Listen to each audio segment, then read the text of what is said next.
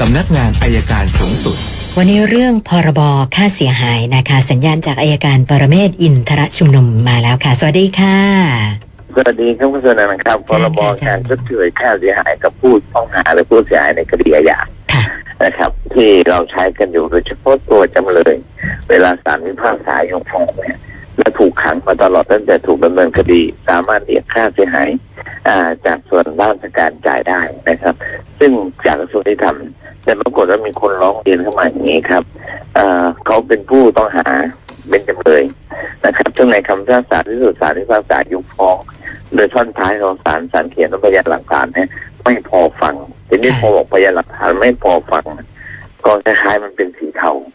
พอเป็นสีเทาปั๊บไปขอเรียกค่าชดเชยที่ต้องปลดจำคุกมา ต้องถูกกักขังอยู่ประมาณเกือบสองปีไม่ได้เลยอ้าวเหตุผลนั่นคือเขาบอกว่าเพราะว่าศาลพิพากษาว่า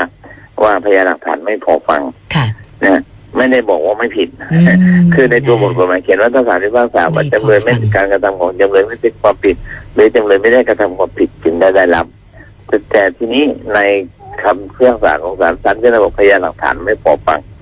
เขาก็เอาตอนจบไปปรากฏว่าคณะกรรมการไม่ให้ แต่ในเนื้อความของคำพิพากษาข้างในเขียนไม่ชัดว่าจำเลยไม่ได้กระทำความผิด ไม่มีส่วนร่วมในการกระทำความผิด มันก็เลยเป็นปัญหา กรณีที่ไม่ได้รับค่าเสียหาย มันมีสองวิธีนะครับ วิธีที่หนึ่งยื่นแล้วคณะกรรมการชดใช้เขาบอกว่าเขาไม่ไม่อยู่ในหลักเกณฑ์ที่เราต้องอุทธรณ์คำสั่งภายในหนึ่งเดือนนะครับ ประเด็นที่หนึ่งประเด็นที่สองถ้าไม่อุทธรณ์คำสั่งภายในหนึ่งเดือน ก็ไปดำเนินการยื่นคำร้องต่อศาลขอให้ศาลอธิบายคำพิพากษาว่าที่พยานหลักฐานไม่พอฟังแปลว่าจำเลยกระทำผิดหรือไม่ได้กระทำความผิด แล้วค่อยมายื่นอุทธรณ์ อันนั้นนะครับจะเป็นวิธีทางที่จะทำให้ผู้ที่ถูกต้องขังอยู่ระหว่างการดำเนินคดี สามารถขอค่าเสียหายจากภาคราชการได้ แต่เรื่องแบบเนี้ยชาวบ้านไม่รู้ แล้วคนก็ทำไม่เป็น ปรากฏมาหาผมวันก่อน ไม่ได้อุทธรณ์ภายในหนึ่งเดือนเกินมาประมาณห้าหกเดือนนะเลยไม่รู้จะต้องทำยังไงก็เลยมาบอกกล่าวกันว่า ถ้าใครเจอว่าศาลพิพากษาพยานหลักฐานไม่พอฟังให้ยื่นคำร้องต่อศาลก่อนให้อธิบาย ว่าผิดหรือไม่ผิดเพราะแกเหตุที่ศาลยกฟ้องเนี่ยมีอยู่สองสามเรื่องหนึ่งการกระทำของจำเลยไม่เป็นความผิดสองนะครับจำเลยไม่ได้กระทำความผิดสามคดีขาดยุความนะครับสี่หรือมีข้อยกเว้น เพราะฉะนั้นถ้าคดีขาดยุความ หรือมีข้อยกเว้นไม่ต้องรับโทษ อันนั้นไม่ได้ค่าเสียหายครับ แต่สองอันแรกต้องได้ต้องให้ศาลอธิบายครับ ก็ฝากเป็นความรู้เล็กๆน้อยๆสำหรับผู้ที่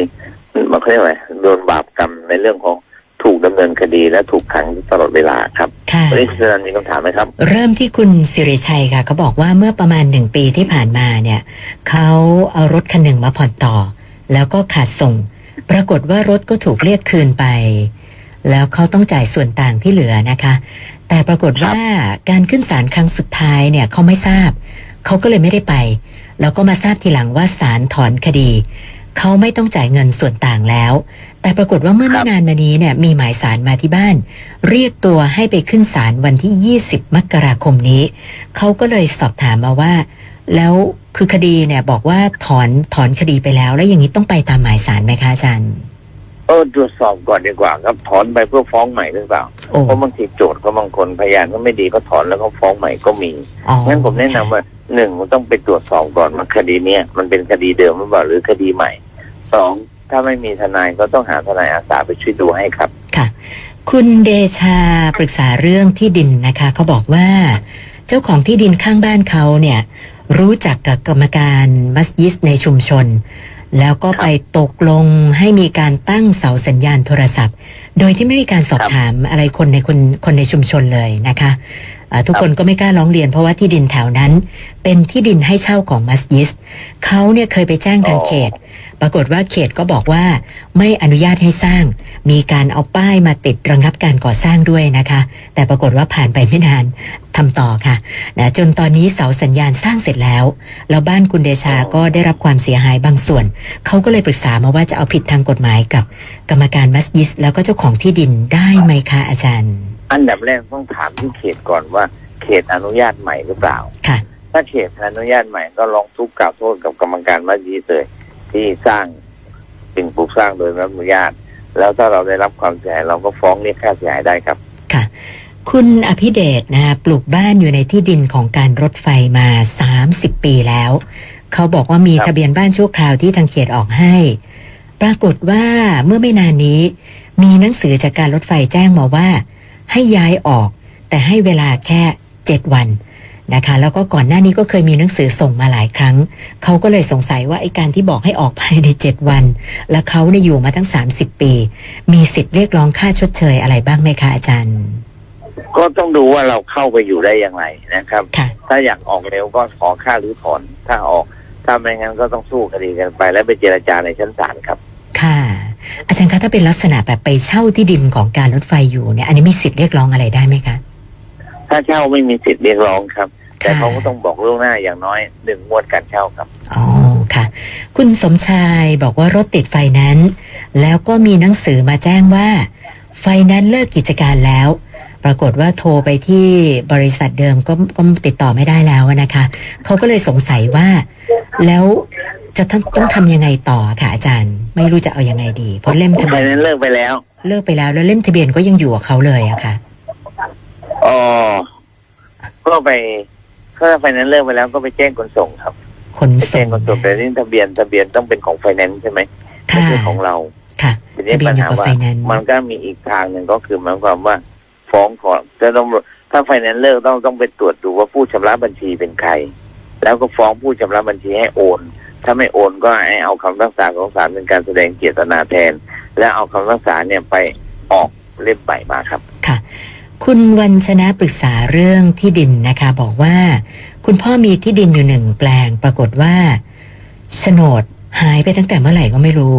มารู้ตอนครับคุณพ่อเสียชีวิตนะคะ ก็เลยครับสงสัยว่า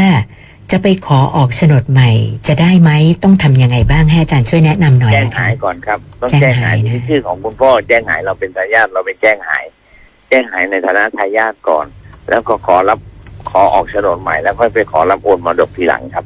ค่ะคุณสุนทรเช่าซื้อแท็กซี่นะคะเขาบอกว่ามีการวางเงินดาวน์แล้วก็ส่งค่างวดรายวัน เป็นระยะเวลา 5 ปี ปรากฏว่าพอครบการผ่อนชำระนะทางอู่ก่อนหน้านี้ก็คือบอกว่าครบการผ่อนชำระก็จะโอนให้นะต่อมาทางอู่ให้เขาเนี่ยไปเปิดบัญชีธนาคาร พร้อมกับให้เซ็นยินยอมมอบอำนาจ ให้ทางอู่ดูแลสมุดบัญชีและบัตร ATM ก็เลยสงสัยว่า มันจะมีผลอะไรกับเขาไหม จะต้องทำยังไงตามที่อู่บอกหรือเปล่าคะอาจารย์ เราส่งหมดแล้วไม่ใช่เหรอครับ ค่ะ ไม่แน่ใจว่าทำไมนะมันไม่เกี่ยวเลยฮะไปมอบให้เขาไม่ได้หรอกครับค่ะบัตร ATM บัตรแบบนี้ไม่ได้อะเราต้องเก็บไปเองไม่ต้องมอบให้เขาครับ ค่ะ อาจารย์คะถ้าเป็นกรณีที่อาจจะหมายถึงว่ายังผ่อนไม่หมด แล้วทางอู่ให้ทำแบบนี้ได้หรือเปล่าคะก็ไม่ได้อะไม่ได้อะก็ไม่ได้อีกเหเอ่มือนกัอนเปิดแล้วให้เขาเอาบัตรไปให้เขาใช้นี่ก็ผิดนะครับ ค่ะค่ะ ผิดนะครับ ไม่ได้เลย จะผ่อนก็ผ่อนเข้าเข้าบัญชีกันโดยตรงดีกว่าค่ะเป็นสลิปเป็นข่าวกาวไป ค่ะนะอาจารย์คะแล้วครับเขาเขาเช่าซื้อกับทางอู่แล้วทางอู่จะเอาอย่างนี้ เราไม่ยอมเนี่ย เราจะทำยังไงได้บ้างก็จะไปร้องเรียนใครได้บ้างคะเนี่ยเปลี่ยนผู้เช่าซื้อใหม่เปลี่ยนผู้ให้เช่าซื้อใหม่ เปลี่ยนเลยนะ เปลี่ยนเลยครับค่ะคือเราเป็นผู้บริโภคอะเรามีสิทธิ์มากกว่าเขาอะค่ะครันะบวันนี้เข้ามาทั้งหมด เจ็ดคำถามค่ะอาจารย์ โอเควันนี้เจ็ดยี่สิบเอ็ดแล้วครับ ค่ะ ครับ ผมพยายามจะจดทุกวันเลยดูถ้ามันซับซ้อนหลายปีหนึงโอเค วันนี้เท่านี้ครับพรุ่งนี้คุยกันใหม่ครับ ได้สวัสค่ะรับวันนี้ขอบคุณมากค่ะ สวัสดีค่ะอายการปรเมศวร์อินทระชุมนุมค่ะ